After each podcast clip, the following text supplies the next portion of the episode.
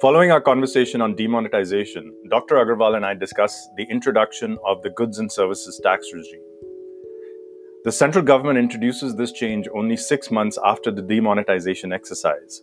We discuss how this aggravated an already chaotic situation and then move on to identifying a few key issues with the Indian economy as it stands now. We end with a discussion of our expectations of the federal budget for financial year 2020. Let's tune in.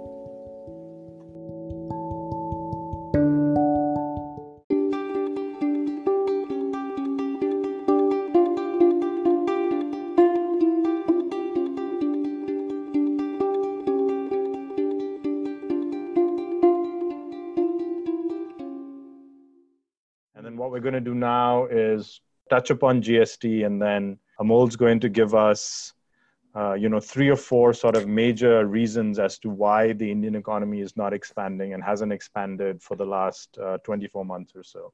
So Amol, if you don't mind sort of introducing what GST was and then just sort of walking us through that. Yeah, sure. Yeah, so thanks again. The GST, when you expand it, it's called the Goods and Services Tax, which basically means that all the indirect taxes are to be subsumed into one tax and maybe just a very few rates. Maybe very few, moving to as fewer tax rates as possible. And I'll just explain why that is important. But I think some historical background is needed here.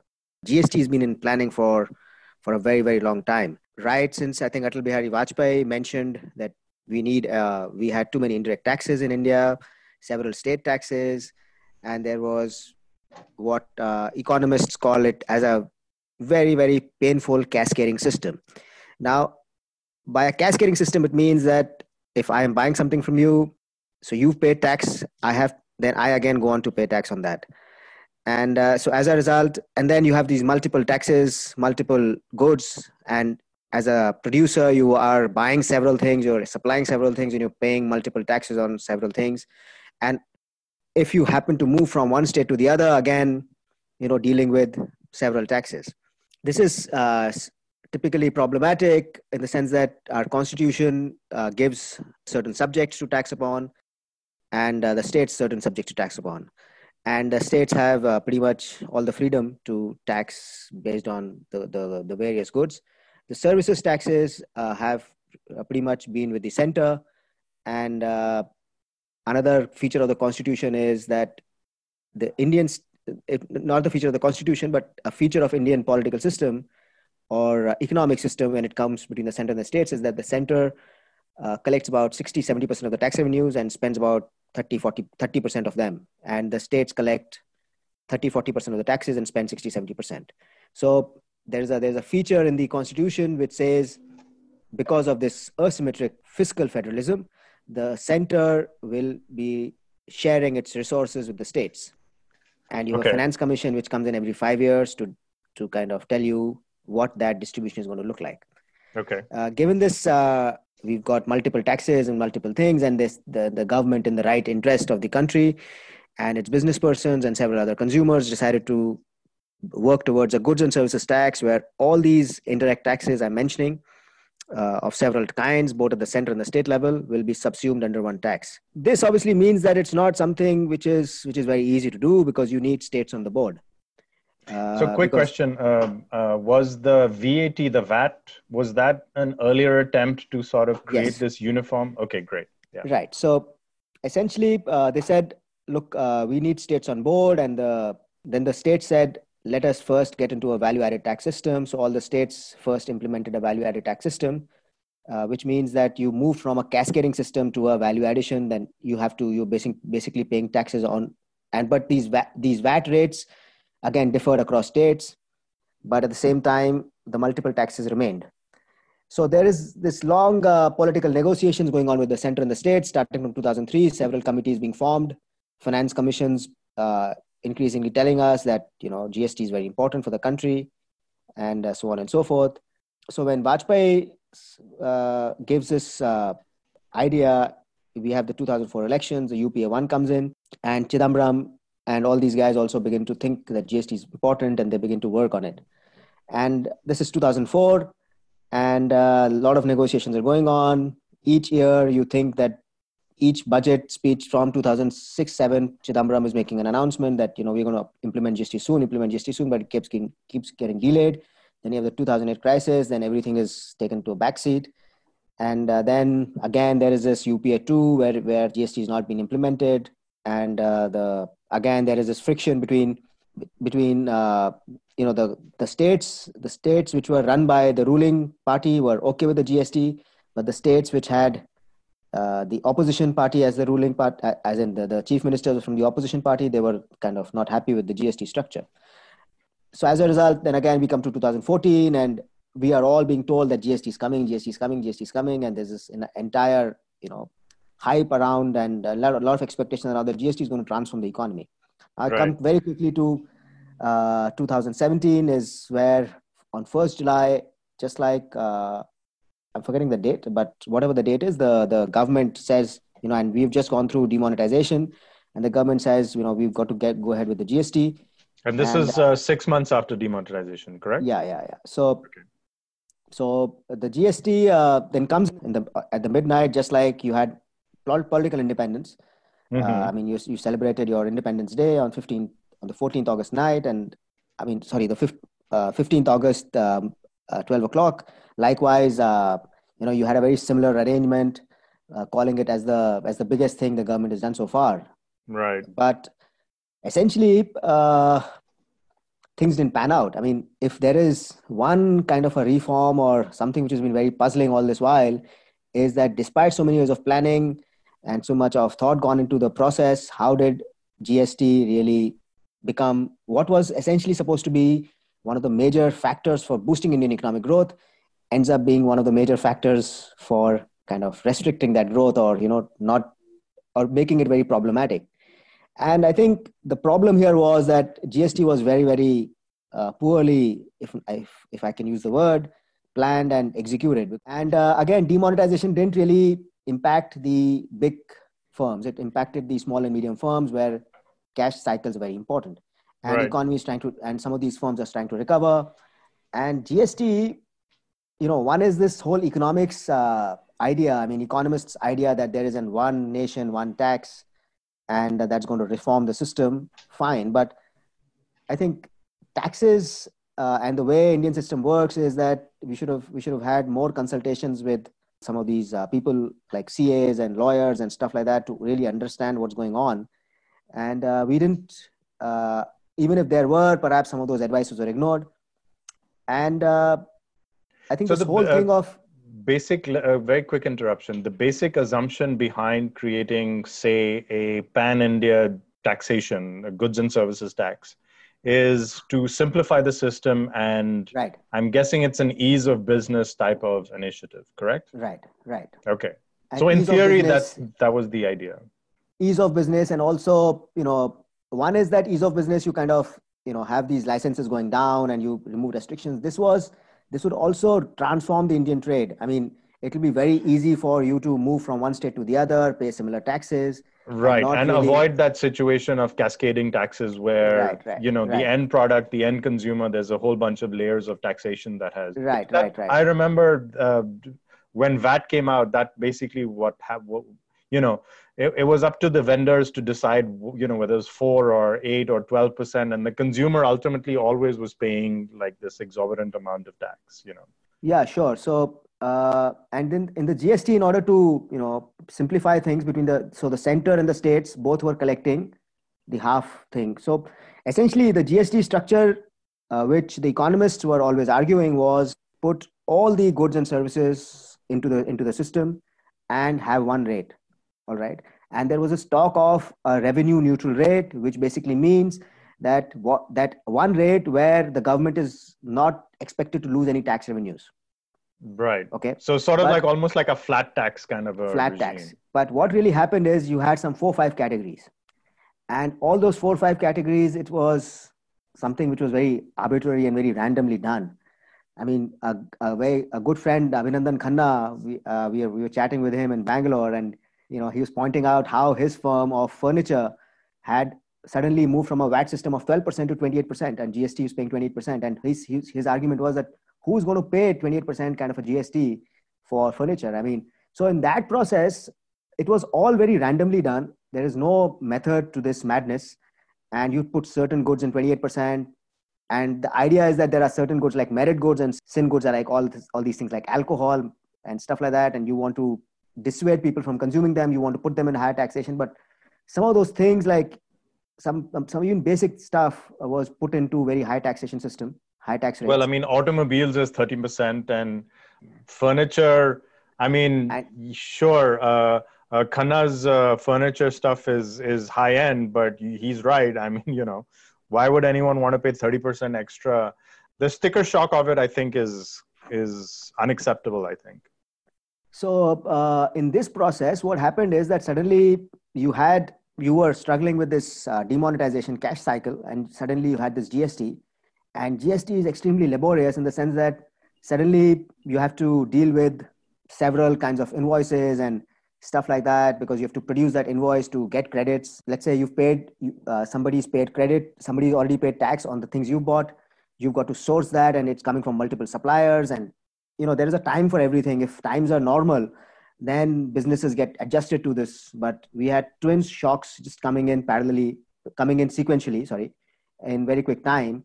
And obviously business persons were very irritated with several things. And then one thing which the central government... And I think we should make clear to the audience, like when we say invoicing, what that means is that there's a transaction, it's a legitimate transaction, right? You know, to a system that's used to working on cash, creating invoices is not necessarily, it's not part of normal practice, right? Especially for intermediary stages. I think that would be a really good way of describing it. Great addition. And you know, all this while there is this certain section of people who are dealing with several state matters, and I've had the sort of privilege to attend some of those presentations. And one thing very clearly came out is that GST requires all the states and the center to be on the same level as far as technology is concerned, as far as people's usage of the invoicing system, the tax, the receipt system, all that has to be very similar.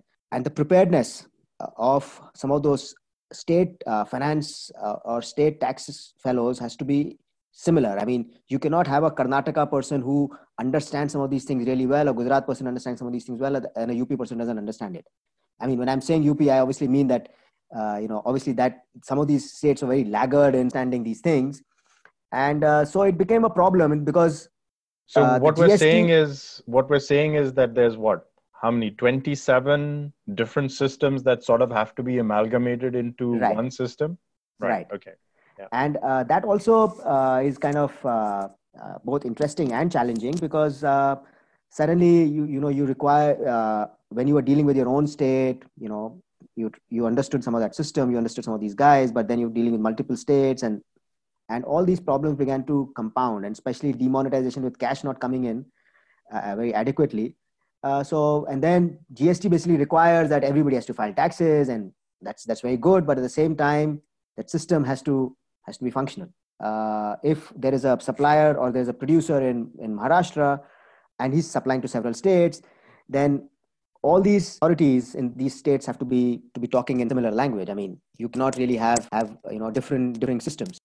And to amalgamate all this, for a long time we had this GST network which was being developed, which was an IT thing, huge project where you're trying to put all these indirect tax systems onto one system so that these things can be captured, the information can be captured, people know that, okay, this guy's paid this much, the state knows that this guy's paid this much, and as a result, you know, that value addition taxes can work, you know. And is this system being implemented after the regulation has been introduced, or they implemented or tried to implement the system before the regulation was introduced?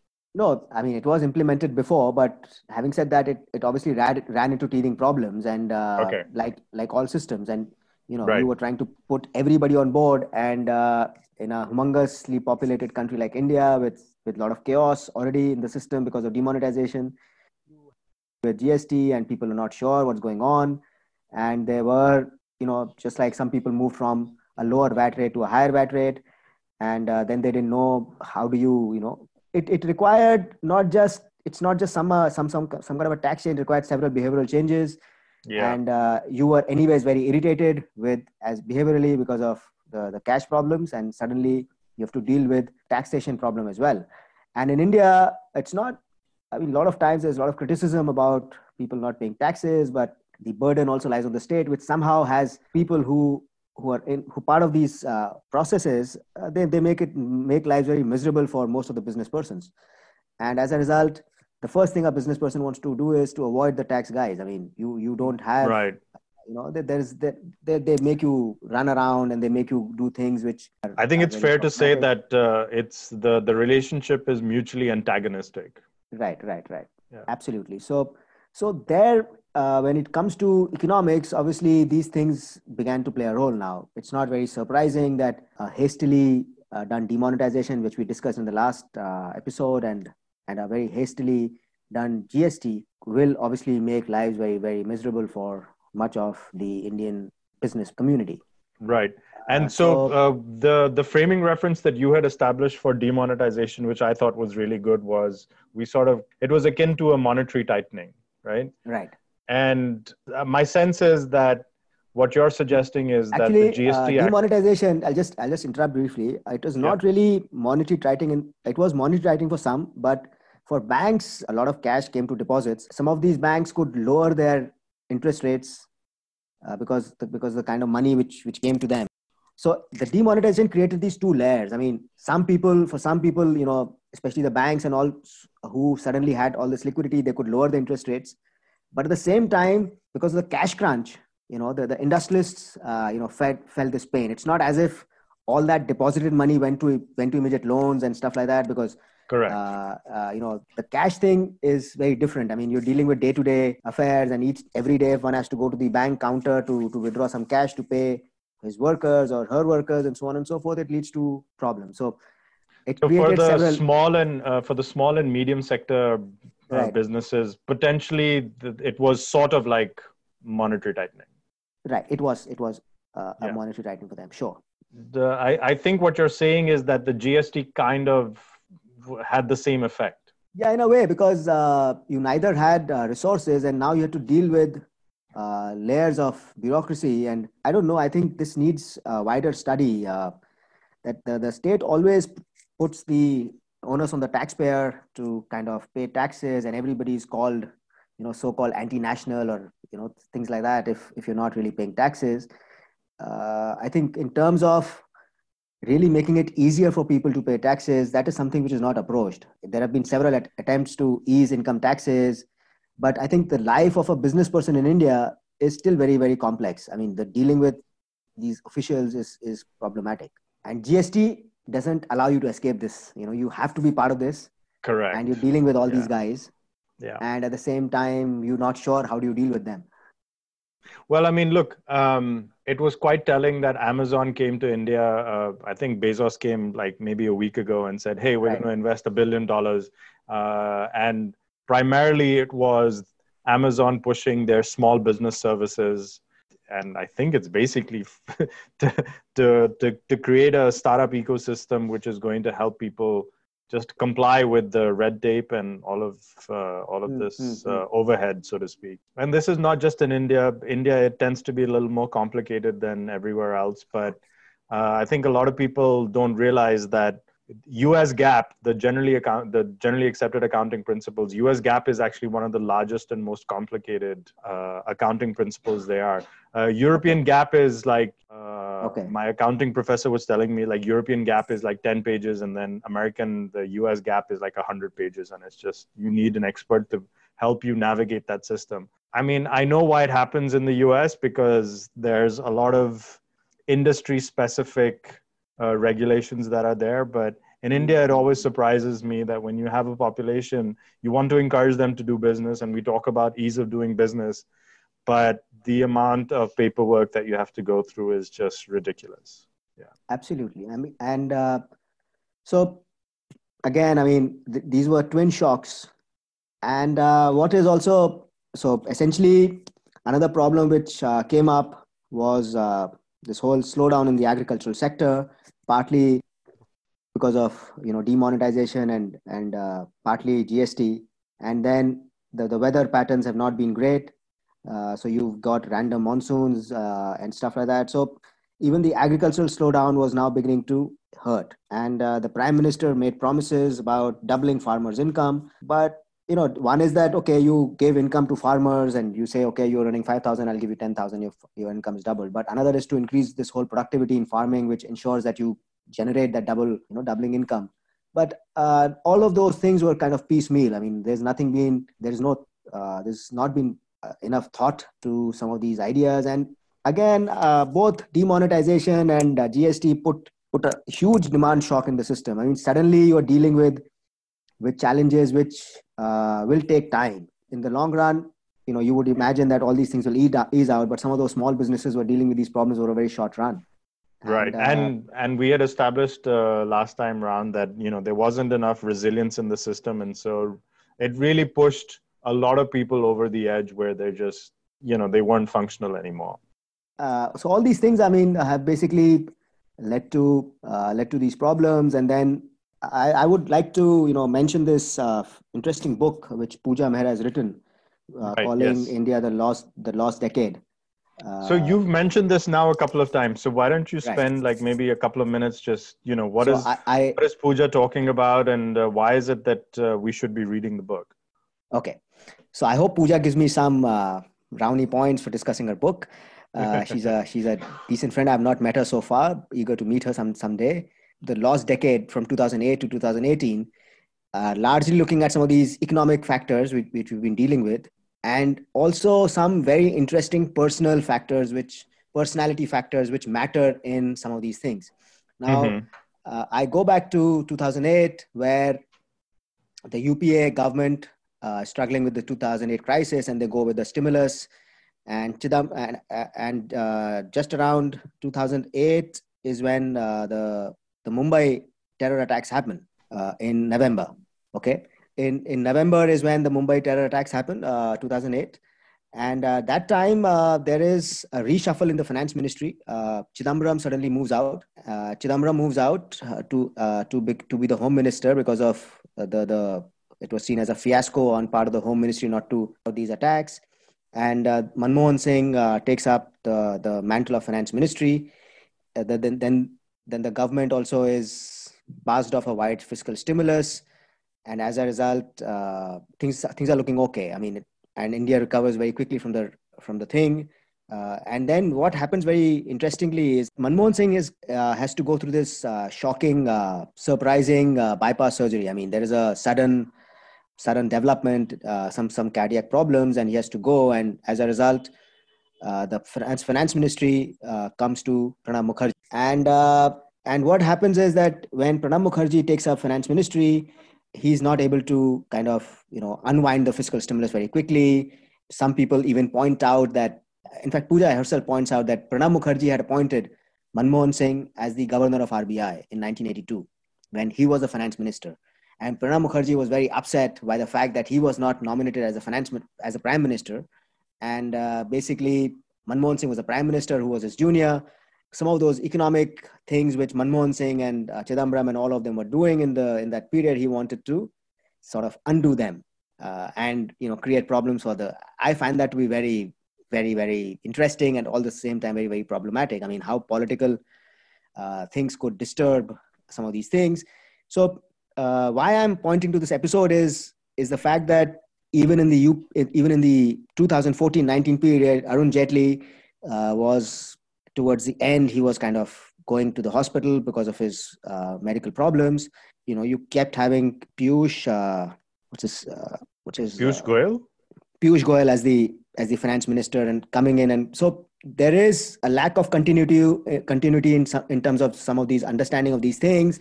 And there is also, you know, wide criticism that Arun Jaitley doesn't really understand economics and finance. He's a lawyer and you needed somebody. But Arun Jaitley gets a GST going. He tries to convince all these state ministers and does a good job of it. But at the same time, he doesn't really have a grasp on economics and finance matters. So some of those things of personalities and, you know, how some of these positions go to people who you think will do an interesting job, but because of some political permutations and combinations, things begin to go badly. Okay. And in Obviously, Arun Jaitley knew about GST, but had no idea about demonetization. And it's not very clear whether he could have done anything about it because it was primarily Prime Minister's decision. But it's, so some of these things of who is under power and what he does and does not do, all those things, matter. And Pooja kind of takes you through this whole narrative on, apart from some of these economic reasons, these personalities and, who's where and what he or she ends up doing is kind of quite important. Right. And so basically laying like a framework of almost like a political economics kind of a framework. Right. Absolutely. And as it's also very sort of interesting that when Arun Jaitley is unwell and you bring Piyush Goyal in, Piyush Goyal presents interim budget, and everybody is thinking that okay, in 2019 if the government comes back, Piyush Goyal is going to be the finance minister, and you get Nirmala Sitharaman, who was so far part of the external affairs. You bring her. Sitharaman was defense, wasn't she? Oh, defense. Sorry, you bring her from defense to finance. You take Rajnath to defense, who was handling home ministry, and you bring Amit Shah as home minister, and you bring former bureaucrat as the foreign minister. So between, I don't understand any of the other portfolios, but between finance, I think there was a case for maybe Piyush Goyal continuing as a finance minister because he'd already presented interim finance ministry and he must have gone through the logistics of presenting the budget, but you got a new finance minister in. He is currently commerce and railways.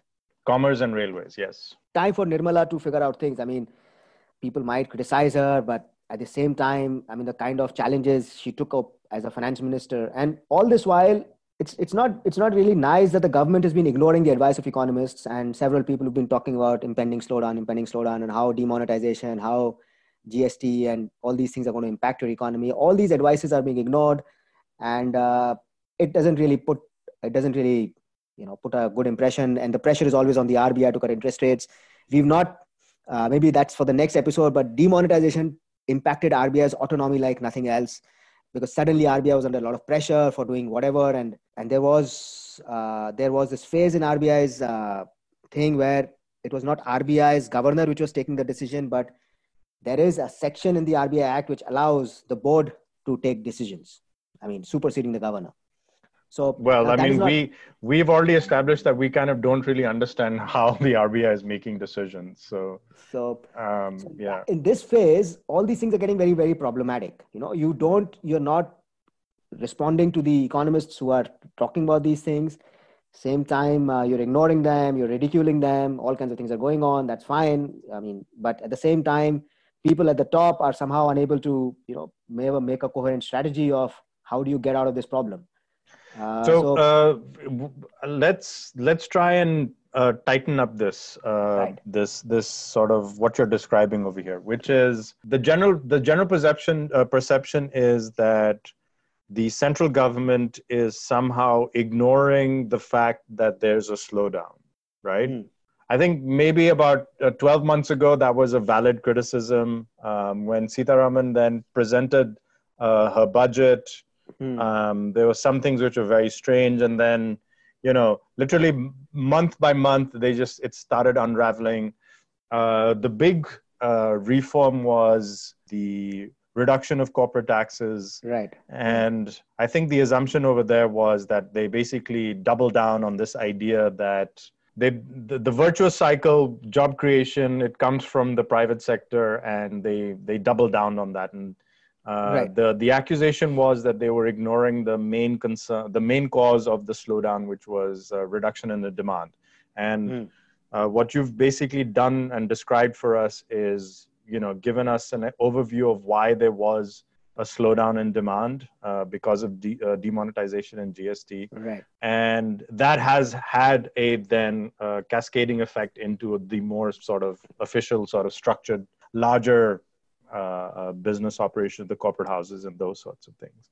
Do you have a sense of why the central government decided to reduce corporate taxes? Because I thought that was a very strange thing to do. My personal sense was that they were expecting a trade deal with the US, which didn't materialize, but to kind of sweeten the pot, they that's what they did. But I'm not quite sure what you make of that.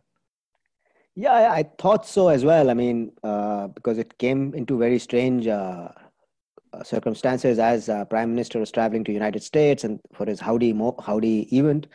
Suddenly, you know, the news started flashing that corporate tax rates have been reduced dramatically by almost 10% points.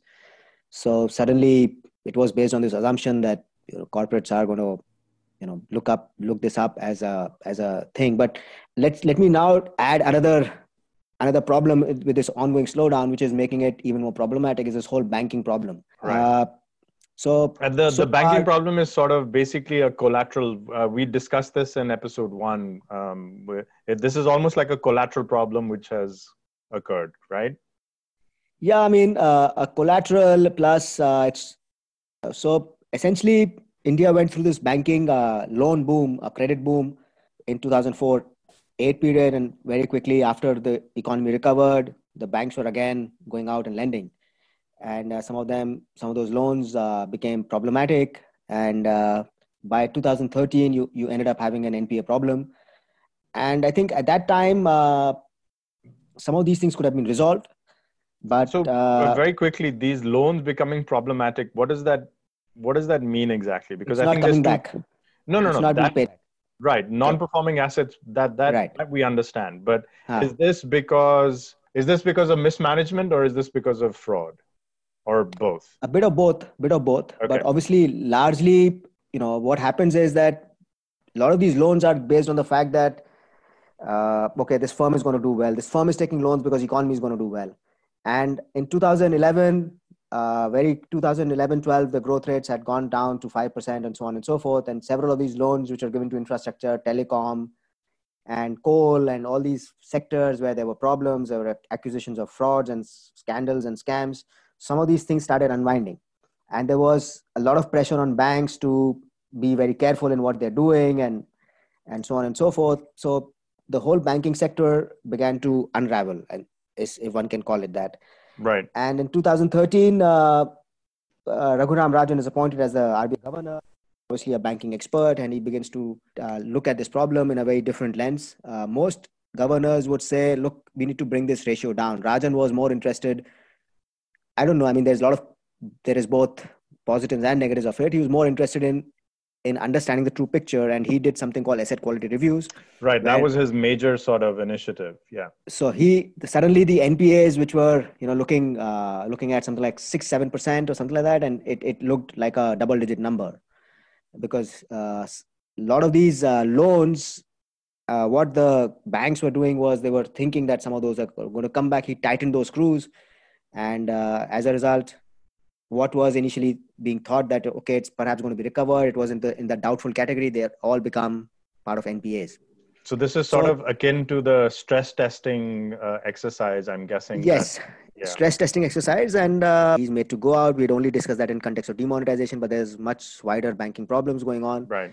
And then as Rajan moves out, Urjit is supposed to be taking over, and Urjit is made to go. So what essentially the government should have done at that time is to say, okay, we've got to resolve this banking problem. And you've got to resolve it by having the right people there. And they had the right team. I mean, Urjit got Viral Acharya, who understands some of these things really well.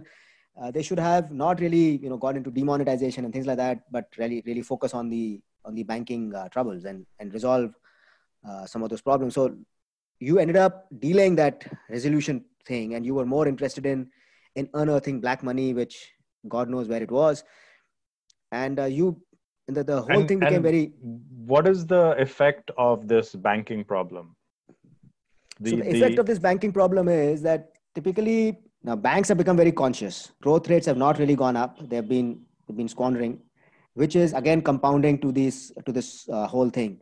And another problem which happened was that, you know, 2012-13 was also a phase of high inflation. And you wanted to lower that down. You lowered that down by increasing interest rates sharply.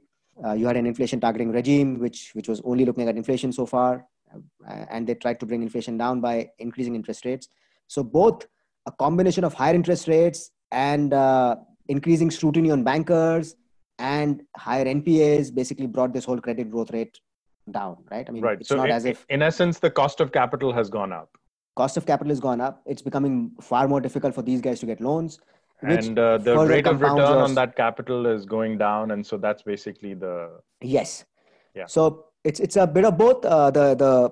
The corporates are looking at the slowing down. So they're not demanding, and people who want loans are not getting them because of... And typically, likes of Rogoff in This Time is Different and several other books point out that if you have a economic problem, I mean, it can still be resolved. But if you have a financial problem accompanying it, or a banking problem accompanying the economic problem, which is most of the time the case, then that slowdown becomes more prolonged, because it's not as if you can resolve the banking problem in very quickly. I mean, you can still prime the economy, get the demand going by some fiscal stimulus, by this. But if your banks are not stable and your banking system is not looking good, then you're going to get into a problem. And as I discussed banks, when the banks started getting into trouble, the NBFCs were the darlings of the investing classes. I mean, suddenly you said, oh, NBFCs are doing very well.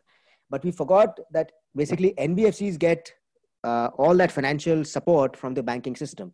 So the banking system is not doing well, because if, let's say, today a bank is under problem, it can always borrow, giving collateral. But the NBFCs don't have that option. NBFCs have to get those funds from the banks. And the banks are reluctant, and banks are going through a problem. The first thing they'll do is to, try and insure their houses and not really give money to the NBFCs. Some of those NBFCs started doing badly. The problem has now gone to housing finance companies, NBFCs. Everything looks into a very problematic stage. And then these frauds come up. I mean, it's interesting how when United States was going through this financial crisis, you had this who was the guy? The Manzi... Madoff? Madoff, yeah. So you had that Madoff kind of a scam which came in from nowhere. So you will always have these episodes of frauds coming in and so on and so forth, which further dampen the whole sentiment on these schemes. They'll always come in, and people, because that's how it happens in the boom stages, where you ignore some of those things and then they come to the fore. So multiple of those financial problems are now getting in. So there, even if let's say the finance minister does something to boost the rural demand and all that, unless they get this banking system right, which still doesn't look out of the woods. I think there are still some significant problems. And so the RBI has lowered interest rates to a certain degree, but has held off on lowering additional rates, because they said that, look, these, we've already lowered them. They haven't been transmitted to the downstream consumers, those sorts of things. What do you think the central government can do to improve the situation? So let's focus on the banks, right? So what is it that the central government can do? Yeah, that's my strength as well. So, I mean, compared to GST and I understand some of these banking things much better than I understand the taxation system. So I'm happy to talk about the banking. Yeah, let's address the banking system first, and then, maybe spend 5-10 minutes later speculating on what else can be done. But go ahead. What's your solution for the banking system? I think, a lot of solutions have been there, and they've been trying to do some things, but it's all piecemeal. It's not very consistent. And what I mean by that is that one of the key areas, which key problems Indian banks have faced, is this whole issue of governance. By governance, I mean, you've not been appointing the right people. You've been appointing the right people, but not giving them the right tenures. You're not really... a lot of these appointments are based on political connections and so on and so forth. And when Rajan came in, he set up several committees to resolve some of these things. And there was a very interesting committee by PJ Nayak, which looked at some of these governance problems in a very interesting and a sweeping manner. And Dr. Nayak, again, a banker, and an IS officer, a very rare combination, had listed some of those things. And they said, you need an appointment process of these chairpersons and and all these boards, which is done in a transparent manner, and the government shouldn't really have a say here. And they talked about getting a bank boards bureau, a BBB sort of an entity, into the picture. And you said that BBB is basically it will be appointed by these government. There'll be these professionals who will appoint, as and when these guys are retiring, as and when these guys are resigning. They'll appoint, people on the board of all these public sector banks. Now, BBB was announced, and at that time, under a huge fanfare, they called it Indra Dhanush banking sector reforms, and they said this will just wipe away Indian banking problems. But it's one thing to just announce and give it some package, kind of a thing, Indra Dhanush, and you listed some 7 things, capitalization and this BBB. But the BBB, we don't know what it does. Is that why they called it Indra Dhanush? Because there were 7 points. They said because the rainbow has 7 colors. Okay. Yes. Indra Dhanush for everyone is a rainbow.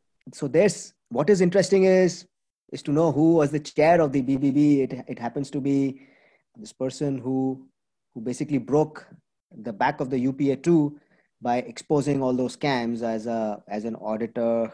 I'm forgetting his name again. So he was basically not Subramaniam Swami. No. He's another guy who, interestingly, he was appointed by the UPA-2 to be the Chief Auditor General. The CAG, which basically inspects all these records of the government, all this auditing of the government enterprises are done by the CAG. Oh, and he was part, the same guy who was part of the BCCI as well. Right. Just I'm forgetting his name. So he was appointed, and we all thought that, maybe there is some sensibility and some sense will come to these appointments. But again, it's been very random. Some of these positions lie vacant for a long time. The tenures of the CEOs have not been... Vinod Rai. Yeah. So Vinod Rai is a very interesting piece in, again, Pooja's book. If I think somebody like Vinod Rai, who's a fairly accomplished IS officer and all that, he shouldn't have taken any positions with subsequent governments. I mean, it's kind of very problematic to... And his tenure is compared to the person who broke out the Bofors scam and then went on to become the governor. I mean, BJP then appointed him as governors of some states and stuff like that. What you're basically saying is that there's potentially an element of quid pro quo that happened over there. So that's what I'm saying. I hope not, but what essentially these accounts of all these people we read, because we don't know any of these things. I mean, so that's where these personalities coming, and we are thinking that maybe Vinod Rai will somehow get this banking thing right. But unfortunately, main ideas of PJ Nayak committee were not really implemented. And this is where... Very briefly, what were maybe 1 or 2 points of those? So he had basically spoken about, as I said, this triple B sort of a board, which is going to appoint. And then he'd spoken about, the tenures of all these chairpersons, which has to be clarified.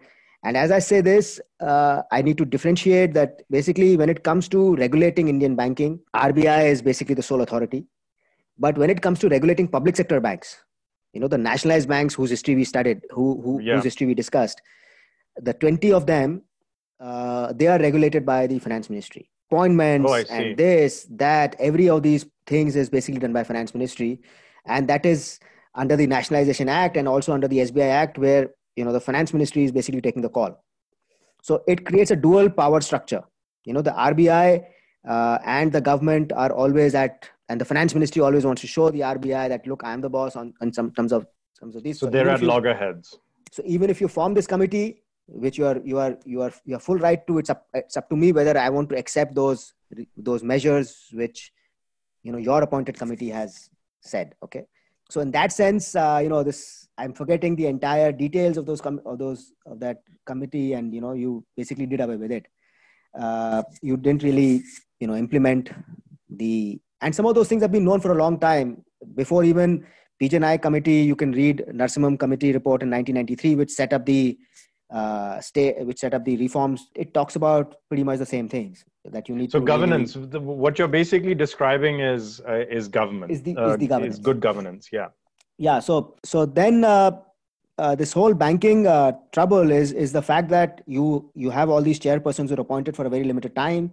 By the time chairperson understands the problem, if that person is doing an honest job, most of the time he's shuttled off, and he's kind of... So you ideally have to give them a longer time. You have to give them proper targets and proper deputies in place to resolve these things. And then see the difference between perhaps you could achieve some of those things in 91 was you gave them clear goals, saying that the role of Rangarajan as RBI governor at that time was to achieve these, and the finance ministry was not giving them any shocks to deal with. Right. But during this period, some of these shocks have come, including demonetization, GST, which took away the problems. I mean, the impending problems of banking resolution and dealing with it, because this is something which is not going to happen very quickly. I mean, the corporate industry, the corporates are stuck with some of those bad assets. So those have to be resolved, and there has to be a dialogue. All these things take time. But then suddenly you pushed banks into dealing with cash problems, and those cash problems continue to be problematic. And then you have these tenures where people are coming in and going out. So a chairperson is not able to take a call as to what I am supposed to really do, because by the time I act on something, my tenure is going to be over. So several of those, compounding problems which needed to be resolved have all been, we've not really had the attention there. And then this whole thing of merging banks, and I mean, what are you going to achieve out of that? When Narasimhan Committee, when it was formed, the basic idea was that you needed 4 or 5 big banks at the top, and so on and so forth. You don't need so many public sector banks. So at that time, and allow new private sector banks to come in, which will compete with these guys. Right. But unfortunately, some of those things did not go into planning. But this is not the right time to really merge these banks, because then what happens is that the chairperson of these 3 banks or 2 banks, the attention moves away from resolution of those problems, of those NPA problems, to again merging. Right. So you deflect their attention. So what needs to be done here is that, they all have to be on board, and they said, okay, this is a problem which needs to be tackled, and let's do it sincerely rather than, getting into this announcement mode. I mean, there is I don't know when did this start or how, but we kind of, I learned this from the Swedish experience. I remember reading one of the Swedish policymakers. Sweden went through its problems in 1990s, and he says that we made it a point to so we made lower promises and delivered more, Right. But in India, typically, this has been a thing that, you end up promising more and you end up delivering far lesser. Right. And all these, there are several things which you keep exposing the system to, exposing the bank chairpersons to, and the accountability and all that is not really there. I mean, we've had 3 fairly interesting scholars at the RBI, Rajan, Patel, and Viral Acharya. But unfortunately, the treatment meted to them has not been great. And why would there be any incentive for anybody to really, join the RBI or work on some of these problems? Because so, each time it seems to me what you're saying is that there's no quick fix, number one.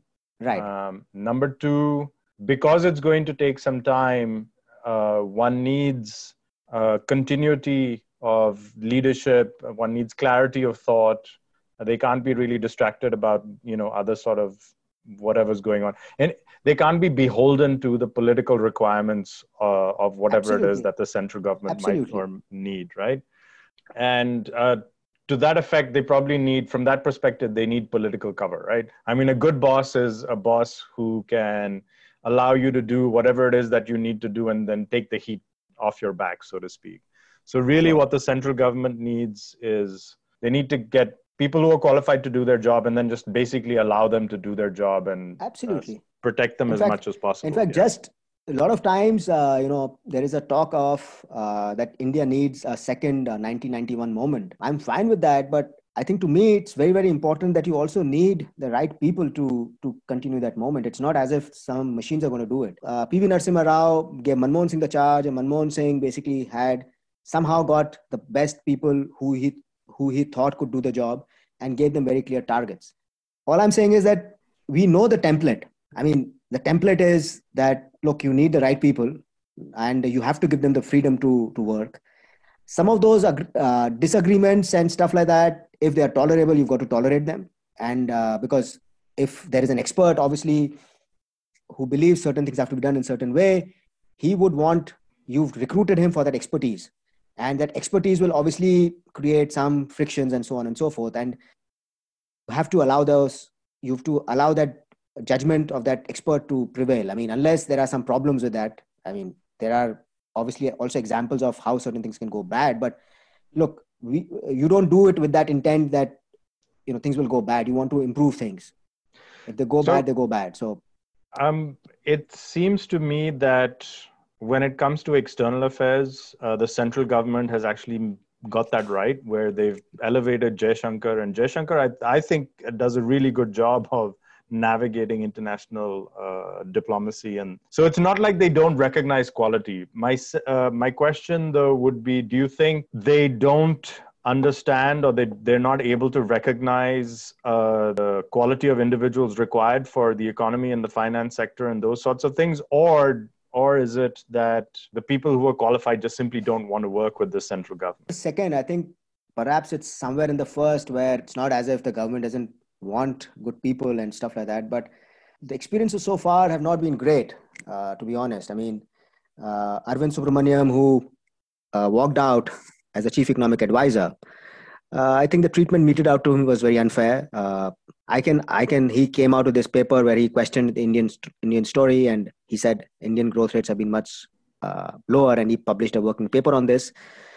And I was amazed that how much, it's economics, you disagree, but you have to maintain certain standards of communication. I mean, and you cannot really, there were articles calling him a traitor, there were articles calling him all kinds of things, and by people who have, you know, voice to the government and stuff like that, without naming anybody of them. But it was quite disheartening to read the kind of press some people are getting for basically expressing an opinion. I mean, you are free to do your research and discard every bit of it, but before doing that, you kind of used all kinds of things to I think there was a level of discreditation that happened, which wasn't necessarily professional discreditation. It was more personal discreditation. Yes. And so even recently, there was this interview of this former Niti Aayog vice chair, who is basically saying, oh, what was Arvind doing when he was the chief economic advisor, and why didn't he speak up? When he goes out, he speaks up. But look, he didn't speak up at that time because he perhaps... as a chief economic advisor, I mean, it's kind of very difficult. And he's moved on. He's a professional economist now. He's working somewhere. Well, I mean, look, without really... Vivek Debroy says the same thing. I mean, you know, Vivek Debroy says the same thing, which is... I'm very disappointed with Vivek. I have I have deep admiration for that person, but somehow, I don't know. I mean... Every time someone asks him a pointed question, he says, look, I'm the Prime Minister's economic advisor. My advice is to the Prime Minister. It's not to everyone else. So he's kind of, you know, even if he has something negative to say, he's not going to say it. So, yeah, I don't know. I mean, see, the point is that it's not very clear to me what people like Vivek Debroy are doing.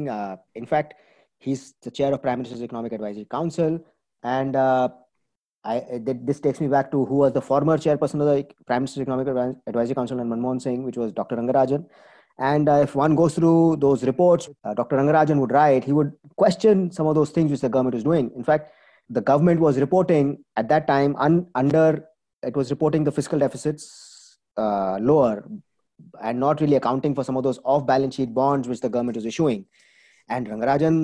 Rangarajan issued a report saying that, look, this is not the way to do it. And then the government, several of us were saying the same, but when the Prime Minister's Economic Advisory Council also says the same, then obviously the government has to do something, and then they corrected the ways. So this is how it should be. I mean, we are not blaming the government. We are not saying anything. We are just simply looking at all these things available and asking for things to be improved. But if you go on to, you know, discredit everything and this, that, then, you know, it kind of leaves a very bad... taste in everybody's mouth. Yeah. Right. So I think what you're basically saying is that the central government needs to be transparent with some of this economic information. And if there's transparency in this information, then not only can they do a better job, but I think the market can probably do a better job at addressing, you know, a slowdown or any issues that arise. Would that be a fair sort of... Yeah, it is. In fact, it's quite interesting. It's not just Arvind Subramaniam, that Subhash Chandra Garg, who was the former finance secretary and created a lot of problems for the RBI. He resigned, and he's been writing these blogs where he himself is pointing out how India's fiscal deficit is understated. So now, it's not even criticism. It's just a point we're making. I mean... Right. But, you know, when single percentage point of GDP is probably too much, but, you know, half percentage point GDP, if that is emotionally or perceptionally driven, then I think there's a balance between, I think one should always be positive about the economy, but when it actually comes to hard number and data, you have to be as transparent as possible. But absolutely. I think one can understand why some of these comments are a little more hopeful and positive than they should be. And I think central governments and, you know, even central banks, they try and manage perception. That's probably a part of their role. Get the right people, allow them to do their job, give them some sort of a political cover, because this is a little bit of a deeper problem than we thought. When it comes to data, be more transparent. We need to really understand what the problem is before we can sort of solve it. And fill up positions quickly.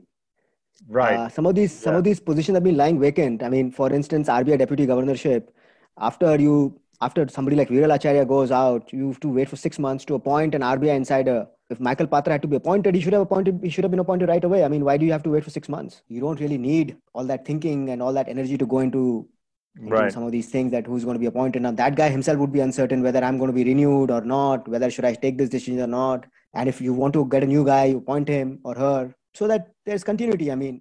Okay. So very quickly, we're sort of almost at the end of our time period, but what else do you do? So what are like maybe 2 or 3 big things or that you're expecting from the budget? And the budget, I think, is being announced on Saturday. Is that correct? Right. Tomorrow. Okay. So that it was a two-part question, which is, A, do you expect something big to be announced? And if so, what would that be? Or are you expecting like one of those? I hate to say it's a normal budget because India is such a large economy, but are you expecting some? Do you think the central government is going to take the opportunity and say, okay, look, we're in a problem. This is an opportunity to really come in and create some proper reform. Do you think they're going to take that opportunity, or do you think it's going to be more of the, what do they call, window dressing? You know, that kind of a thing. I think it's going to be a bit of both. There's going to be a fair bit of window dressing because all budgets are about telling us what aspirations are rather than executing some of those things. Let's skip the window dressing part because that's probably not that important. Do you think, what are the big things that they might announce or what you think should be announced? I mean, I wish I had an answer to this. I'm always struggling to figure out, but obviously banking is one. I think very clear conditions have to be mentioned to RBI to resolve this problem as soon as possible, give them clearly defined targets and stuff like that. And second is obviously this fiscal deficit thing has been a problem because for a long time, there is this conditioning that you need the fiscal deficit should be as low as possible, irrespective of the slowdown, irrespective of the things. And the fiscal deficit, the target is what? 3.8 or 4.2%? 3.3. 3.3 is the target. Okay. And so, just quickly explain to me, like I'm a 5-year-old, what does fiscal deficit actually mean? So if you're a 5-year-old, let's say you're not really earning, and basically government also doesn't earn. So it's a great way to think. So you're getting this money from your parents, and like the government gets the taxes from people, and then you've got to spend. All right. And now let's say your pocket money is 10 rupees and you end up spending 15. So this is clearly Mayo pocket money that we're talking about. Sure. Absolutely. I mean, all our things go there, right? So that 5 rupees has to be borrowed, right? So there I go to this friend of mine in the dormitory and, you know, borrow that 5 rupees. And in order to pay that 5 rupees back, I borrow from somebody else, I borrow from somebody else, I borrow from somebody else, and that the whole thing goes on. So in essence, what's happening is we got 10 rupees as pocket money. We went out, we wanted a Pepsi and an omelette, and we had to spend 15 rupees. And right. We kind of have to borrow 5 rupees from someone. So either from Harish or somebody who had some surplus resources somewhere. Harish omelettes, by the way, it's the best omelette ever. I have never been able to replicate that omelette. I agree. So in that sense, either you borrow from Harish, you say, okay, this is on credit and stuff like that, but that borrowing has to be done. So typically the governments borrow from the financial markets and via bonds. And this is what the fiscal deficit basically means. And within this, now let's say, you know, you are borrowing for repairing your cycle versus borrowing for an additional omelette or an additional Pepsi. Now, if you're trying to repair a cycle or let's say bind a book, buy some stationery, Now that is something which will really serve you. You know, you don't have a pencil, you don't have a pen, or your cycle is not working. It will help you in capital expenditure, if I can call it. Yes. And the revenue expenditure would essentially be this Pepsi and day-to-day expenditure. Right. So as long, even if you're borrowing to, let's say, do something better, make things better for yourself or stuff like that, versus serving your immediate consumption needs. So if you're borrowing to serve your immediate consumption needs and you keep doing that, it's problematic. So instead, in this fiscal deficit parlance, we have another concept called revenue deficit, where the government should basically, for all its consumption, for running its day-to-day machinery, it should meet that through its resources it's generating. Right. And whatever borrowing you're doing should be towards capital expenditure. Right. And usually what governments, at least, when it's election time, then there's populistic measures, and they're basically borrowing money to buy more omelets and Coca-Cola and, those sorts of things. Yeah. Whereas right now, the central government has the opportunity. They're not going to, elections are going to be in 2024. So they actually do have the opportunity now for, borrowing money to fix the bicycle, fix the books. For capital expenditure, so to speak. Yeah, so essentially this, what is also problematic is that this has been going on, and again, there is criticism for this. And if not criticism, there are several articles on this. What is exactly happening in 2008, where some of those, as I mentioned, some of those off-balance sheet items were not recorded, and as a result, you were underrepresenting a fiscal deficit. Something similar has creeped up, where what is happening is that, let's say there is all these Food Corporation of India and, these several public sector enterprises, which don't really have resources on their own, and they need to always borrow from the government. Now, if they borrow from the government, the fiscal deficit goes up. But what the government is doing is asking these entities to issue bonds. Like there are Food Corporation of India bonds, there are some other entities, I'm forgetting. So ideally, those bonds should be part of the balance sheet, saying that, okay, this is the true fiscal deficit. So if Food Corporation of India cannot pay on its own, basically it has to get that fund from the government. So either it borrows from the government, it shows up in fiscal deficit, or it doesn't choose to borrow from the government but issues its bonds. But it should reflect on the balance sheet, but it is not reflected on the balance sheet of the government. So again, your fiscal deficit is underrepresented. On account of both, some of this tax slowdown, it's still not very clear where your fiscal deficit is. And it again goes back to the point you're making, the very important point is this. Transparency in economic data is very, very important. Only if you know the state of problem or the extent of things, you really know where you are. I think that thing which Arvind Subramaniam said, that instead of criticizing it, you actually do a good study and understand whether it is actually underreported. Overreported. And in case of fiscal deficits, whether they are underreported. Some of those things have to be part of the discussion, and you have to be honest about the job. Saying that, okay, look, this is the state of the problem and you're trying to resolve it. And the only way to resolve it is to understand what the problem is. We really don't know. The thing, Vivek, is that a lot of these things can be done. It's not, we've come with 91 reforms, 2008, several things have been done. The template is all there. But I think we need a lot of transparency and some bit of, government's thing on accepting some of those frictions and going ahead with it, rather than, being very close to the ideas and stuff like that. I think I don't really have an exact answer. What will they do on taxes? What will they do on some other agricultural measures? Because they keep coming and going. Right. I think because they're not going to be up for re-election, they have the opportunity to take the hit, so to speak. I personally think that there is great benefit in being transparent, saying, look, mea culpa, I own this problem and I am now going to fix it, right? I live in a startup ecosystem. We own our problems. I can only hope that the central government owns their, even if they didn't create it, they're living with it, right? It is their problem now. They've been in power now for like almost 6 years. So it is their problem to fix. We're out of time. Yes, we are. I think you would be at 12 o'clock. What's the time there? No. You're at 12. I'm at 10:30. Okay, 10:30. Okay. Yeah, so 10:30 at night. It's noon for you. Mm-hmm. Okay, cool. So, yeah. Thanks for joining me. Come on. I'll edit this episode out and we'll put it up, and then let's find some time and I think the next one we should do a quick review on the budget and see what happened and see if we were right. Some of our ideas, whether the central government was thinking along those lines or not.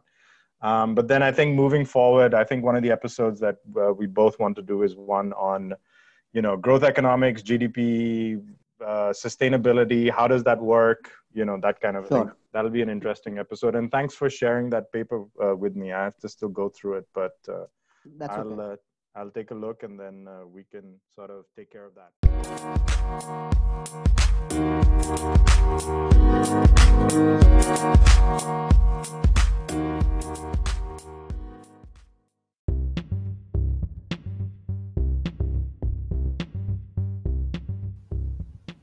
This wraps up our series on the nationalization of the Indian banking system. We hope we've been able to give you a sense of the transitory nature of the Indian economy, post-independence. While we will discuss the 2020 budget in our next episode, our aim is to move forward into a discussion of the financial and economic systems and how they will change as we grapple with climate change. The idea is to set a vision for a more sustainable financial and environmental ecosystem. Do consider subscribing to the podcast, and if you like us to address a particular topic in future or tell us if something we got wrong, tweet us at Mostly Economics, or for those of you who like Hitchhiker's Guide to the Galaxy at Maximegalon 5. Thank you for listening.